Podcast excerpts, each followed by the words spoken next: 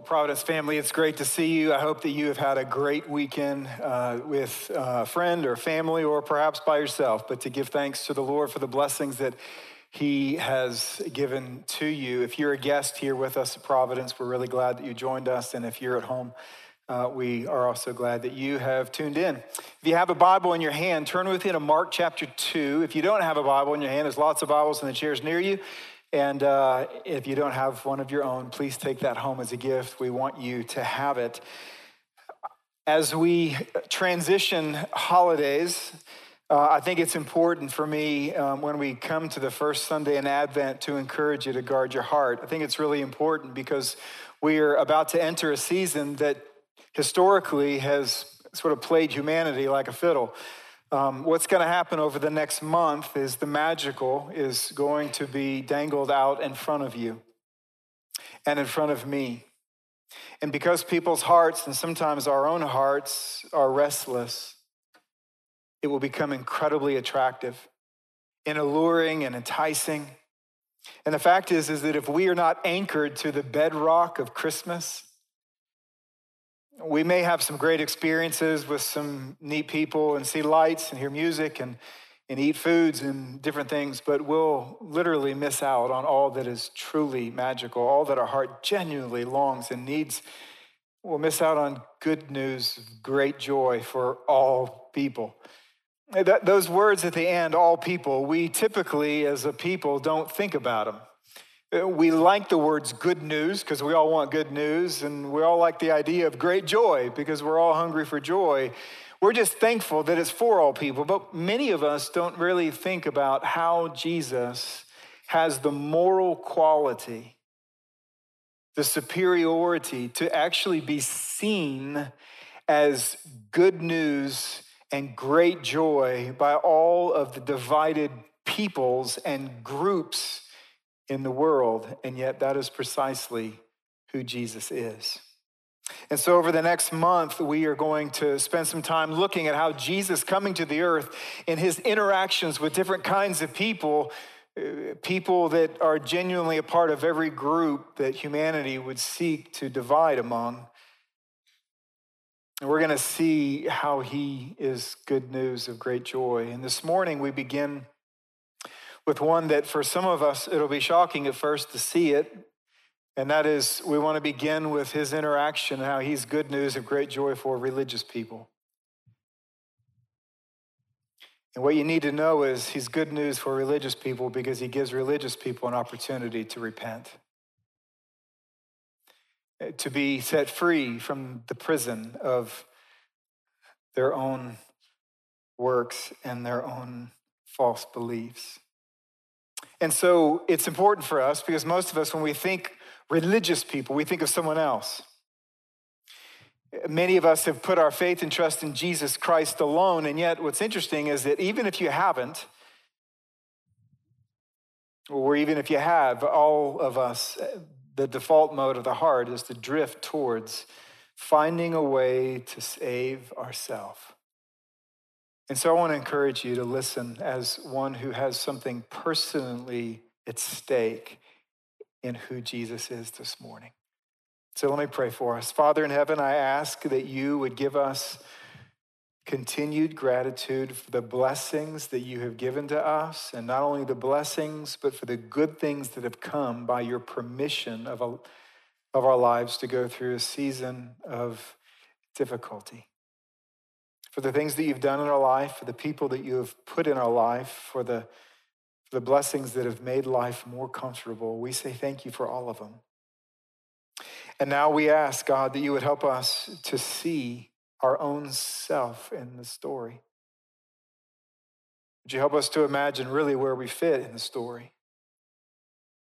Would you help us to see how our heart sympathizes within the story? And so, would you speak through weakness and would you help us this morning? We pray in Christ's name. Amen. Mark chapter 2, starting in verse 23, this is what we read. One Sabbath, he was going through the grain fields, and as they made their way, his disciples began to pluck heads of grain. The Pharisees were saying to him, Look, why, why are you doing what is not lawful on the Sabbath? And he said to them, Have you never read what David did when he was in need and was hungry, he and those who were with him, how he entered the house of God in the time of Abiathar the high priest and ate the bread of the presence, which is not lawful for any but the priest to eat, and also gave it to those who were with him?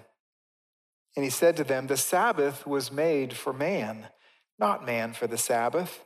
So the Son of Man is Lord even of the Sabbath. Again, he entered the synagogue, and a man was there with a withered hand. And they watched Jesus to see whether he would heal them on the Sabbath, so that they might accuse him. And he said to the man with a withered hand, Come here. And he said to them, Is it lawful on the Sabbath to do good or to do harm, to save life or to kill? But they were silent, and he looked around at them with anger, grieved at their hardness of heart, and said to the man, Stretch out your hand. He stretched it out, his hand was restored. The Pharisees went out and immediately held counsel with the Herodians against him, how to destroy him. There are few things in all the world that seem to give religious people more concern than the Sabbath. What can you do on the day? What's the day for? What can you not do on the day? It's really an interesting thing. It starts as a gift and it becomes a burden for most people in the world. In fact, if you really look at the Gospels and you look at how Jesus interacted in his most intense moments, the most contentious moments with people who saw him as an enemy, the vast majority of those interactions took place on a Sabbath. The Sabbath originated with God. We find it early in the Bible in Genesis chapter 2, verse 3. It says that God blessed the seventh day and made it holy because on it God rested from all his work that he had done in creation. There's a theological word that's not found in the Bible. It's called anthropomorphism. You shouldn't have to care about what that word means, and you don't ever have to say it, but let me tell you why it's important. Sometimes when we look at God in the Bible, we are told of things. We, we are told that God is spirit. And then all of a sudden, you'll find a story and he talks about his hand. Well, does he have a hand or does he not have a hand? There are times in the Bible where he says that God neither sleeps or slumbers. And here we're told that he rested. So after all these days, six days of working, like was he just exhausted and needed a good long lap?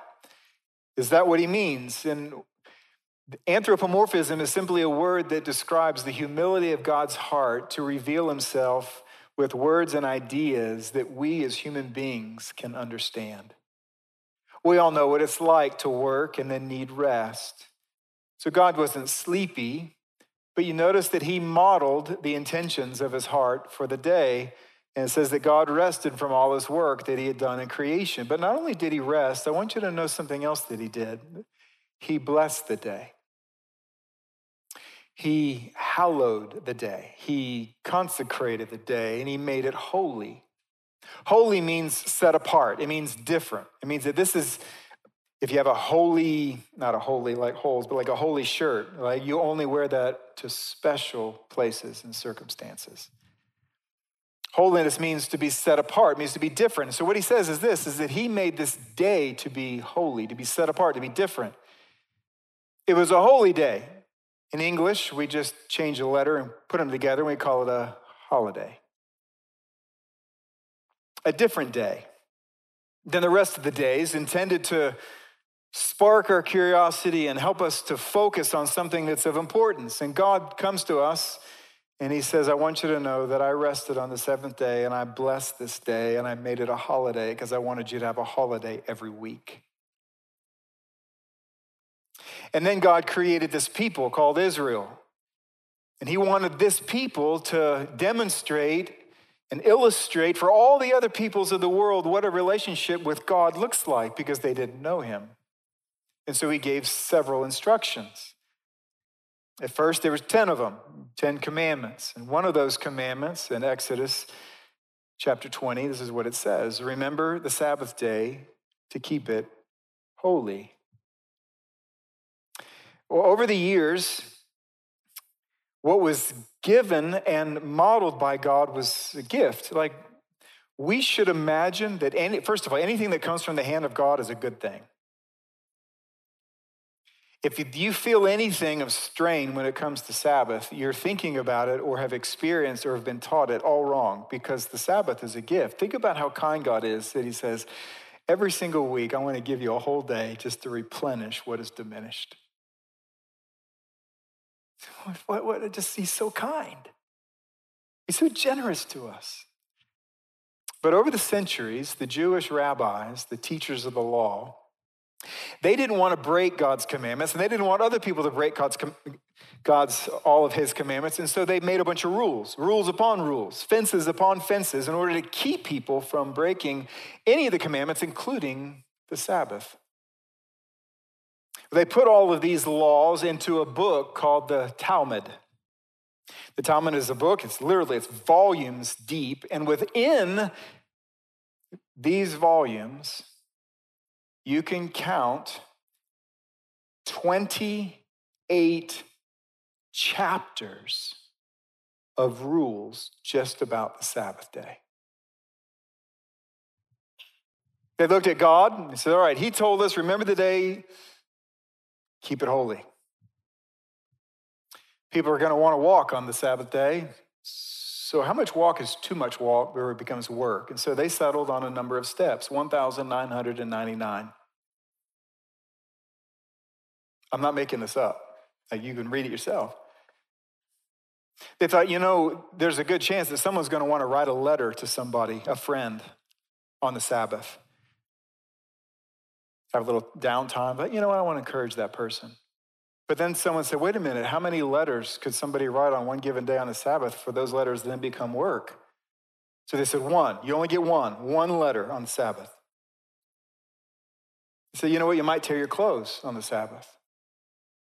I have this gaping hole. And you're like, what are we going to do now?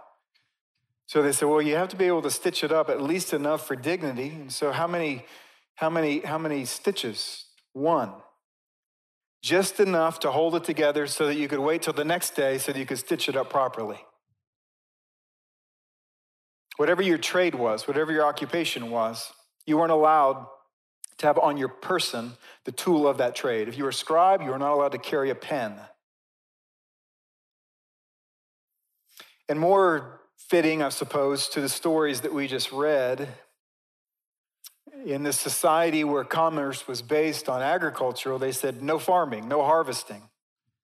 That's why he's going to talk about grain. And there's another one. What happens if somebody's sick? Somebody has fallen, somebody's injured themselves, and they need medicine. How much medicine is enough? And so they made a law, and they said only enough medicine to keep them alive till the next day.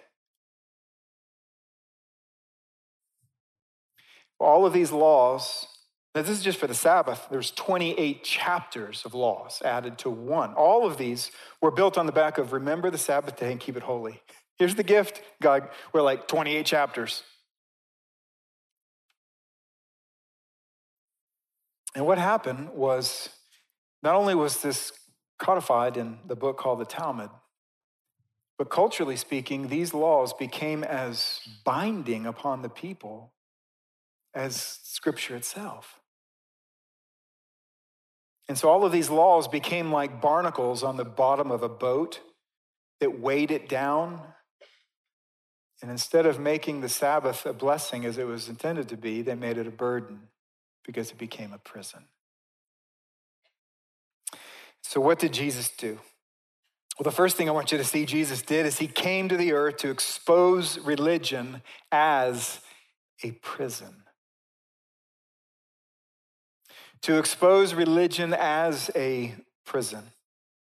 So let's walk through it. This is important you understand it as a prison because until you see that perhaps you are enslaved behind these bars of your own making, you won't long for freedom. And so it says that as Jesus was going through the grain fields, his disciples began to pluck grain, they rub it together, and then eat the grain.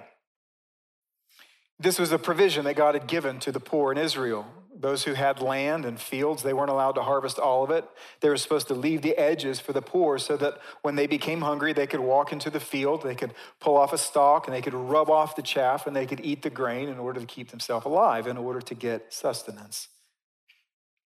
And as they did this, it says in verse 24 that the Pharisees asked the question Look, why are they doing what is not lawful on the Sabbath? And Jesus had to respond. So, how did Jesus respond? The first thing he did is he points their attention and ours to the Bible. Now, I can only imagine the beginning of this sentence was a great insult because he basically says, Have you ever read the Bible? Like, have you ever opened up the book? Have you ever read? And that's how he starts in verse 25 and 26. Have you never read what David did when he was in need? He entered the house of God and he ate the, the bread of the presence, which, which uh, is not lawful for any but the priest to eat. Now, what's happening here? Uh, Christ draws back to a story. Now, you have to remember for these people, David was like the ideal of the golden age for Israel. So he brings up one of their heroes. He says, You remember that time when David was was a fugitive. He was running for his life from Saul. He had a band of brothers, and they were out, and they were all famished and hungry, and he was so concerned for their life that some of these guys are just going to drop out in the desert. And so they go to the house of God, and in the house of God, inside, there's a priest. The priest comes out and he goes, Hey, do you have any bread? We're just famished. Now, David was already anointed. Why he was a fugitive is because God had anointed him to be the next king, and Saul was jealous of him. So he was chasing down in order to kill him. And so he's on the run. He gets there totally hungry. Everyone's hungry. And he's like, Look, the only bread that we have, there's nothing here other than the bread of the presence, which was literally a loaf of bread that they would put inside as a living testimony of God's provision for his people. Ceremonially, God had said the only people who can eat that bread at the end of the day are the priests. And he says, Do you have any bread? And he goes, Well, the only bread we have is that loaf. And he goes, Well, God cares more about life than he does about bread. Can we have it? He says, Yes. But Jesus leans on this story, and he does so for this reason. What Jesus is saying is this if a law, a ceremonial law given by God Himself, if it could be relaxed for a higher purpose of sustaining human life, how much more the rules of man? The second thing that he does in verse 27 is he points to God's purposes in the, in the Sabbath and in the law. He says, Look, the Sabbath was made for man, not man for the Sabbath. And in other words, one was created for the other. And it's really important to know what it is. Religious people, when it comes to the Sabbath, they look at the Sabbath and says, God allows these people to be born to give obedience to this thing. And Jesus says, no, it's the other way around, is that I created the Sabbath to give blessing to this. And what this is, is humanity. In other words, the Sabbath was never intended to enslave man, it was intended to bless man. And then he declares his authority to say such things. He says in verse 28, he says, The Son of Man is Lord even of the Sabbath. We'll give a little bit more attention to this later, but what he basically says is, I am the Son of Man, promised in the book of Daniel. The promised Son of God came to the earth who's going to take on flesh in order to mediate a relationship between God and man. I am that person. The title Son of Man was given to the Son of God. Jesus is saying when he says this, let me tell you why I can speak to these things. Because I'm God. I created the universe. I am the one who rested on the seventh day. I am the one who blessed with my mouth the day and made it holy. And it is a gift that I give. I have jurisdiction over all things, and that jurisdiction includes the Sabbath day. What I say can be done on the day, and what I do on the day is the measure of what can be done on the day. Well, the question was, do they get it? We don't necessarily know from that story, and so Mark adds another one. We don't know what day this next one was. Same day, next Sabbath, we're not exactly sure. But suddenly, verse 1 of chapter 3, it says, Again, he entered the synagogue, and a man was there with a withered hand. Now, this is such a beautiful story. that we know, and yet we don't know the man's name. Sometimes you just have to ask the question why would they not put his name in there? He's anonymous. But I want you to notice something is that he has all the credentials that are necessary to be a recipient of the Sabbath. First of all, he's a man, not just male, he's just humanity. The Sabbath, you remember, like man was not made for the Sabbath. The Sabbath was made for one of these. And there he is. He's a viable recipient of what's supposed to happen on this day. And not only that, the Sabbath was intended to provide replenishment where there was diminishment. And notice something on him is diminished, his hand is withered. In other words, here's a man who is withered. It happened to be a part of his body. Most of us, that maybe not be a be part of the body that is replenished on a on a day of rest. Sometimes it's our heart or spirit, whatever it is. But here's a man who is withered, and he's a man, he's a recipient.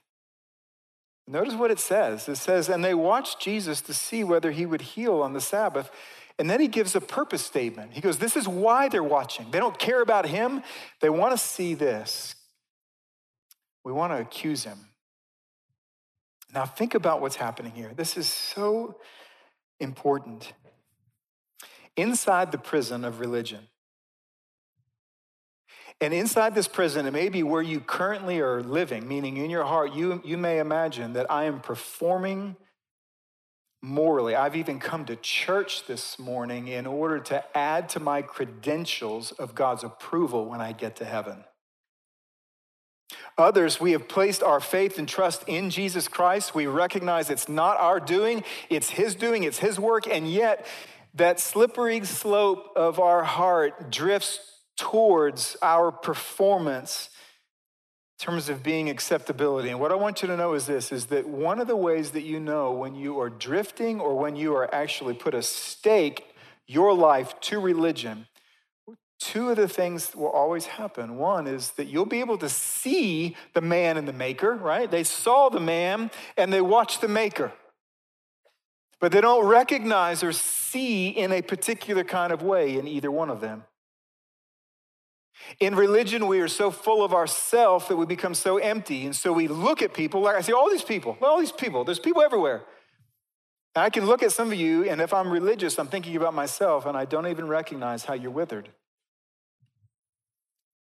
And so that kind of sight never produces compassion towards people. How sad it is that they actually, these are religious leaders looking at someone who is struggling and they have no empathy, no sympathy, there's no rejoicing after the miracle, there's no happiness for him. They, he's just a case study. How do you view people? Nor do they look at the maker, Jesus. Think about this. This is amazing to me. Like, if Jesus Christ has the authority to speak a hand into restoration, he also has the authority to tell us what we can do on that day. And they simply look and they, they're utterly blinded by the prison of their own religion that instead of worshiping this Christ, they begin to accuse him.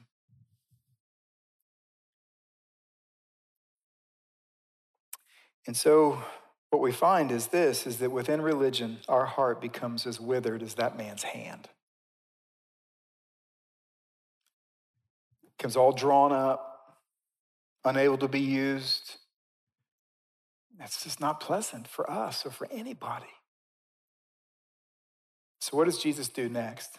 It's just beautiful. I just love this. He says, Come here. Think about the setting all these religious people, all these people of standing, and there's this man who's humble and he's a withered hand. And Jesus looks at him and he says, Come here. And as he's coming, he looks at all the people and he asks a question. And he says, Let me ask you something. Is it lawful on the Sabbath to do good or to harm, to save or to kill? Uh, do you see the irony of what he's saying? He says, You guys are all uptight about my activity on the Sabbath, and yet you are plotting a murder on the Sabbath.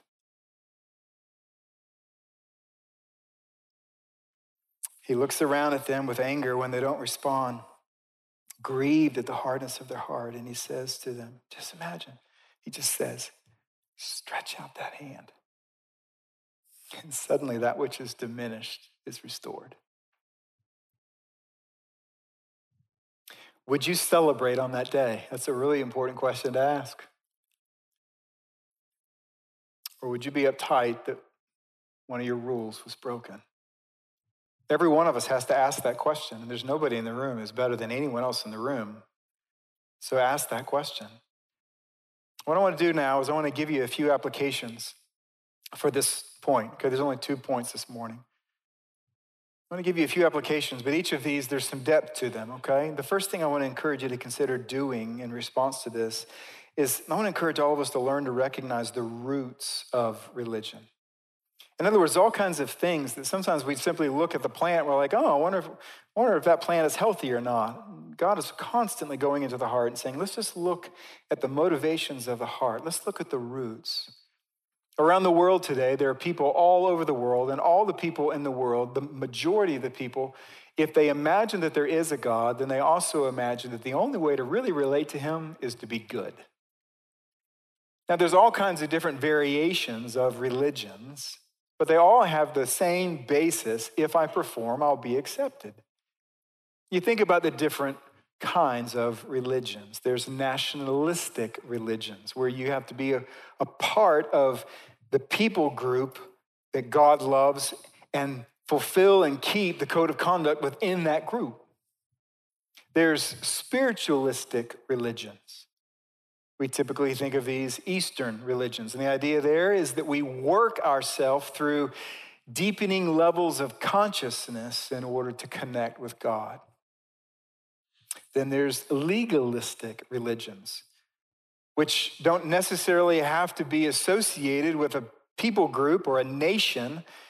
There's just a code of conduct, a morality to keep. But all of them are basically the same in that they all essentially put us on a ladder at our birth and tell us to climb. You got to climb to get to heaven. And the ladder never reaches heaven. That's what Jesus came to tell us. And so, what are some of these roots that you should look for in your own heart or maybe someone else to say, is this person in a prison? Am I, have I put myself back into a prison even today in the way that I'm thinking about these things? In religion, let me give you four of them. Our performance leads to God's acceptance. If I do well enough, He's going to like me. If I perform well enough, if I'm holy enough, if I come enough, if I'm to church, if I, if I pray enough, if I do something, if I perform well enough, he's going to accept me. Another root is in religion, we demand the details in God's law. This is really important, okay? Details instead of purposes. And when you have a relationship with Christ and he tells you to do something, you want to imagine the good purposes that he has for you. But in religion, you don't care about the good purposes that he might have for something like the Sabbath. You simply want to know the rules. And so, for example, Jesus comes and he says, Love God with all of your heart, soul, mind, and strength, and love your neighbor as yourself. And the religious person says, What? Who's my neighbor? Exactly who is it?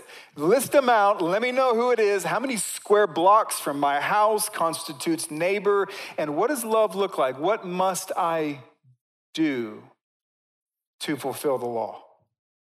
We do the same thing in all manners of things. Uh, for many of the years that I have served here Providence, it was with singles ministry. And so there's a lot of people who come to me and they say, Look, there's this verse right here. It says, Let there be not among you even a hint of sexual immorality. What is it? Where is the line? What can I do? What can I not do physically with somebody else?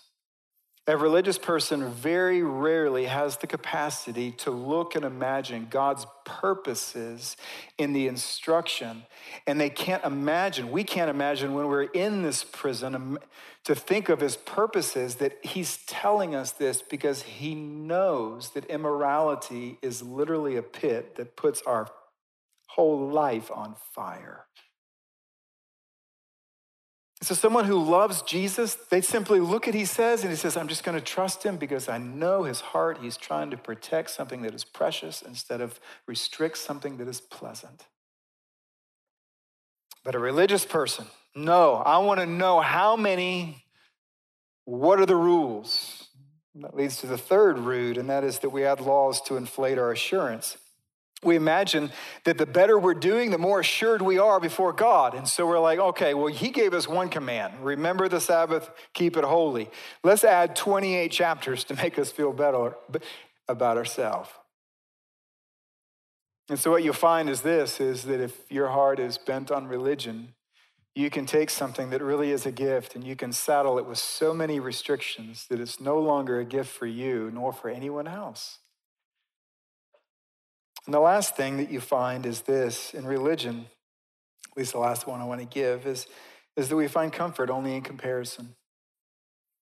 We look around and he says, well, he's probably not going to take everybody, so I at least need to be on the higher part of the curve. So we look at other, and well, I'm better than that one, probably not that one. Probably better than that one. Probably not better than definitely all right. It's the three out of five, not so bad. I'll I'll roll with it. And what this does, depending on how you compare yourself to somebody else, is it, is it makes you one or two different kinds of Pharisees. You see, if you feel like you're doing well, we become like an arrogant Pharisee. We're like the parable that Jesus taught. He says, the Pharisee looked and he says, God, I thank you that I'm not a moral disaster like that tax collector over there. There's a lot of us who don't necessarily feel like that sense of arrogance because we look, I mean, I'm just not keeping very many of them. I'm just I'm stumbling all over the place. And so we don't become arrogant little Pharisee, we become an anxious little Pharisee. Have I done enough? Have I, have I said enough? Have I should, should like, I don't think I'm on the, I don't think I'm on the right side of the curve. And it simply makes us anxious. So let me encourage you to recognize not only the roots of religion, but second, let me encourage us to learn to recognize the forms of religion. You don't have to care about God to be religious. Spirituality doesn't have to be in the equation. Only self salvation has to be in the equation. And this is what verse 6 is all about. In verse 6, it says, The Pharisees went out and immediately held counsel with the Herodians against him, how to destroy him. Now, you notice there's two different people groups here. And it's interesting, they make up two different people groups within America, too. The Pharisees were the social conservatives, they embraced moralism. They resisted the onslaught of the cosmopolitan pluralism of the world, and they wanted to hold fast to traditional values. You got to make the rules, keep the rules. Then there's the Herodians. They were sympathizers of Herod, who was the embodiment of the power of Rome, but also the cultural protectors of Greek thought. Rome would come in, they take over, and they say, We want to establish our rulers, and then we want to push our philosophy, a Greek philosophy that had all kinds of different ideas when it comes to morality. And, and so they represent not morality, they represent relativism, self discovery. Jesus, you notice, he comes to both of them and both of them have a problem with Jesus. See, in moralism, we obey the rules so God will take us to heaven. That's the Pharisees. In relativism, we determine what is right in order to create our own heaven. And that's represented by the Herodians. In both of these, there's an attempt to being your own Savior. Both of them took great issue with Jesus and wanted him dead. And the reason is because Jesus looked at both of them and said, You must be born again. That leads to the last application at this point. Let me encourage all of us to humbly examine your heart. The reason this is so important that you take the time to actually examine your heart is because the the default mode of your heart and mine is the drawback to if I perform, I'll be accepted. We do that in every social setting. You come to church, like, if I do it okay, maybe they'll accept me. If you go to a life group, brand new, I don't know any of these people, small group, you go to a social, you go to a party, you go to something, and there's there's people around you like, okay, if I'm like social enough and kind enough and attractive enough and people like then I'm gonna be accepted into this group. And we take that virtue and we assign it to God. We said, if I do enough, if I'm moral enough, if I'm if I perform well enough, he's gonna accept me. Your heart and my heart, it's like it's on an escalator that moves towards religion. Even those of us who have already placed our faith and trust in Jesus Christ, you by Wednesday, you can imagine he's not very happy with me because I've not had a quiet time in three days. It's a default mode of the heart. What's interesting though is this escalator moves really slow, so we never see it in ourselves. Well, we can always see it in others. It's so fast. All three services did the exact same thing. When I listed all of the rules the Pharisees made about the Sabbath, there was just scoffing all over the room. One letter. Silly people. And yet we cannot see it in us.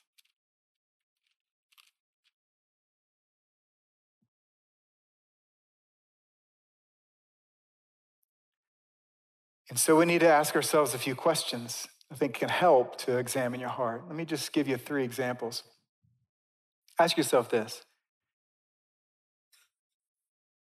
Are you accepted before the Lord? And if so, why has God accepted you?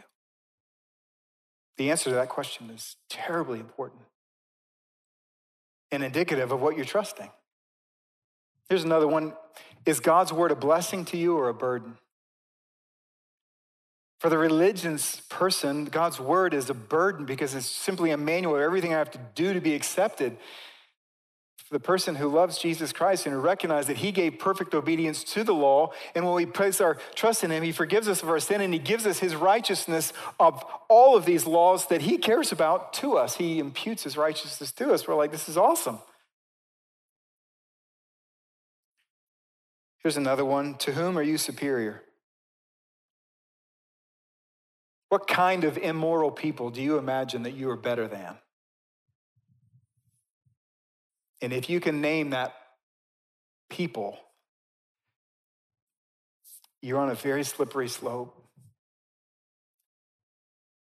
You see, moralism says the good people are in, the bad people are out. Relativism says the open minded people are in, and the judgmental bigots are out. And the gospel of Jesus Christ says, the humble are in and the proud are out. Because the humble can see their need and recognize they need a Savior in Jesus. And so he came to expose religion as a prison. And the second and last thing is that he came to replace religion with himself. In every single culture in the world, people are looking for rest that their religion, even if it's self imposed, cannot supply. Everywhere I've ever been and asked people who are resting in their own righteousness, have you done enough? The answer is always, I don't know. Jesus came not to reform religion, but to replace it entirely by accomplishing the needed work himself. First, we consider what are his qualifications to do this. These qualifications are found in verse 28. He's the Son of Man. He is the promised one in Daniel 7. He is the one who has jurisdiction and dominion that is everlasting. He is God. He is unique in his capability of reconciling us to God. Not only is he God, as God, he is Lord. He has all authority. You look through the Bible, and every single prophet because they recognize that they don't have the moral credibility or authority themselves. They start their message by saying, Thus says the Lord. I can't say this on my own basis. I'm saying it on his, like for him. He gave me, I'm giving it to you. Jesus never said, Thus says the Lord. He says, Truly, truly, I say unto you, I have the authority and jurisdiction over every decision of your life. Providence, I want you to know every one of us is underestimating the authority of Christ in our life. and he is also the Lord of the Sabbath. He is the Lord of rest. In Colossians 2, we learn that the day of physical rest was only a shadow of the soul rest that we can find in Jesus. The Sabbath was a good thing. You, you rest, you get into the shade on a really hot day of whatever it is, a shadow, it's the shade. It's comforting, it's a good thing, but it's not the source. Oh, the shadow was created by a source. And Hebrews says the source is Christ Himself. And how did he accomplish it for us? Romans 5 8 says, God shows his love for us, and that while we were still sinners, Christ died for us. He didn't wait for us to perform, he performed when we were not. He died for us. He rose from the dead, and now Jesus, on the basis of his death and resurrection, invites each one of us to stop working for our own righteousness and to rest in his righteousness. Hebrews 4 says that he, we who have believed enter that rest. And this is good news of great joy for all people who put their faith in Christ. And my question for you is have you entered that rest? Do you know it? You see, where religion says perform and you'll be accepted, Jesus said, I performed so that you can be accepted. And where religion says, obey God and he will owe you, Jesus says, I paid the debt that you owed.